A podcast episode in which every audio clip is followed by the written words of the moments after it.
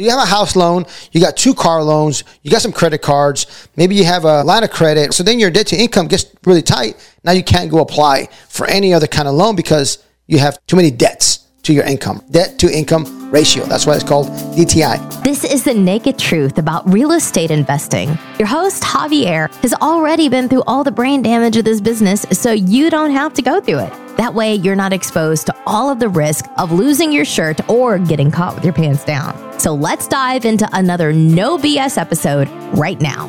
How can you get a car loan on your personal name? It'll never count against your DTI, which is your debt to income ratio, which is what the banks look for when they're going to give you a loan, an auto loan, a mortgage loan, a line of credit, a credit card, right? D- DTI, debt to income ratio, right? There's a formula that the banks use to see if you qualify for a loan.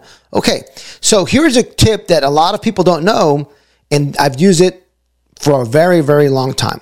So if you have a car, I'm to use this for a car loan. If you buy a car for $50,000 car, it's to go against your debt to income ratio. Your monthly payment, let's just say it's $700 or $800 a month. So now you are less loanable, $800 a month or around 50K, depends on whatever loan you're going to get. So automatically, since you're already paying $800 out of your paycheck, right now you're less loanable $800. So you can't go get another different kind of loan because your debt to income ratio starts to get wider actually all right? So you have a house loan you got two car loans you got some credit cards maybe you have a line of credit right? So then your debt to income gets really really tight. Now you can't go apply for any other kind of loan because you have too many too many debts to your income right? Debt to income ratio. That's why it's called dti so here's a tip right? Here is one big tip on how to not get that it's going to be on your credit profile, your personal credit profile. It will show, but when you go apply for another loan in the future, it won't count against your DTI income. Okay. Buy a car.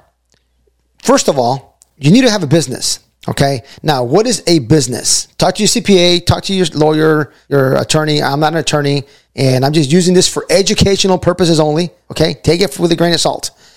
But what is a business, right? Something that is not a hobby. Check with the IRS, right? You can't be a hobby but it has to be a business. Okay.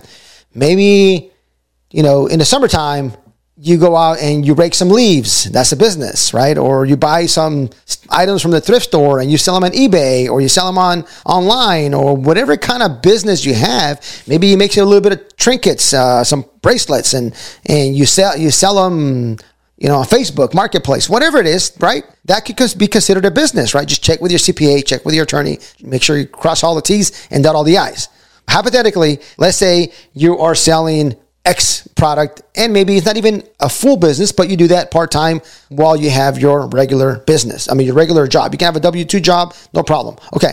So you first have a business. I would open an LLC, right? Cost you 125 bucks if you open it from Wyoming per year and 125, 150 bucks, something like that. And just pay it every year. And that's your LLC. And you run your business through your LLC. You can make a thousand dollars a year. You can make a million dollars a year, a hundred million dollars a year, whatever it is you run your expenses on your business, right? Where you buy your materials, say you're making bracelets, where you buy all your beads, all your strings, the travel from the store and back, all that stuff is considered business expense so that it is your business. So when you buy a car, here's a tip.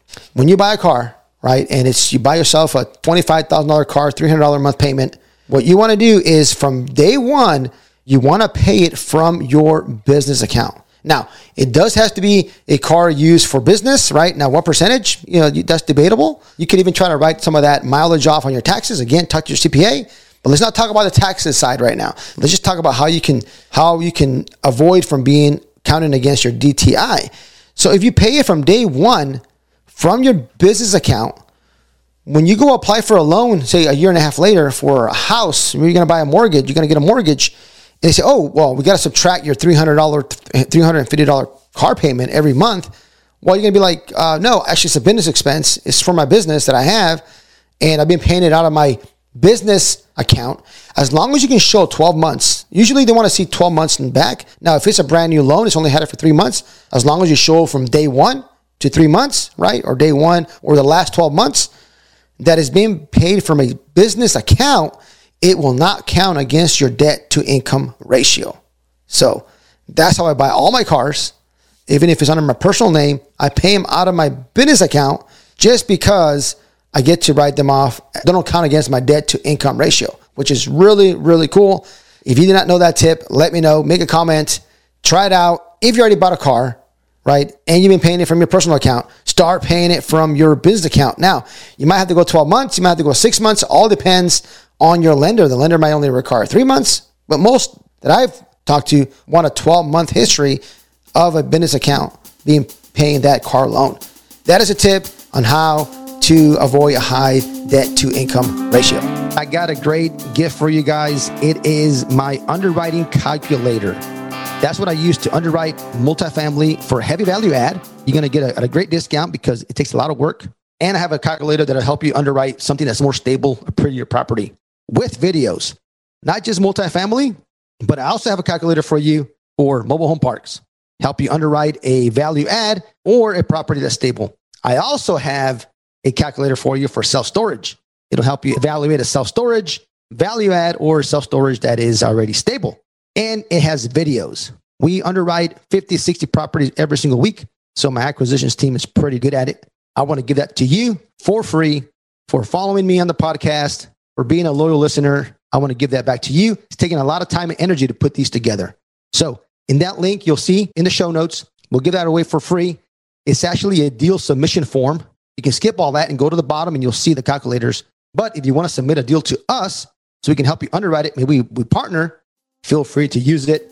Make sure you analyze properly so you don't lose your shirt. This has been The Naked Truth. Our mission is to give it to you raw. If you got value from this episode, you're invited to leave an honest written review and share this episode with a friend. Thanks for listening, and we'll see you on the next episode.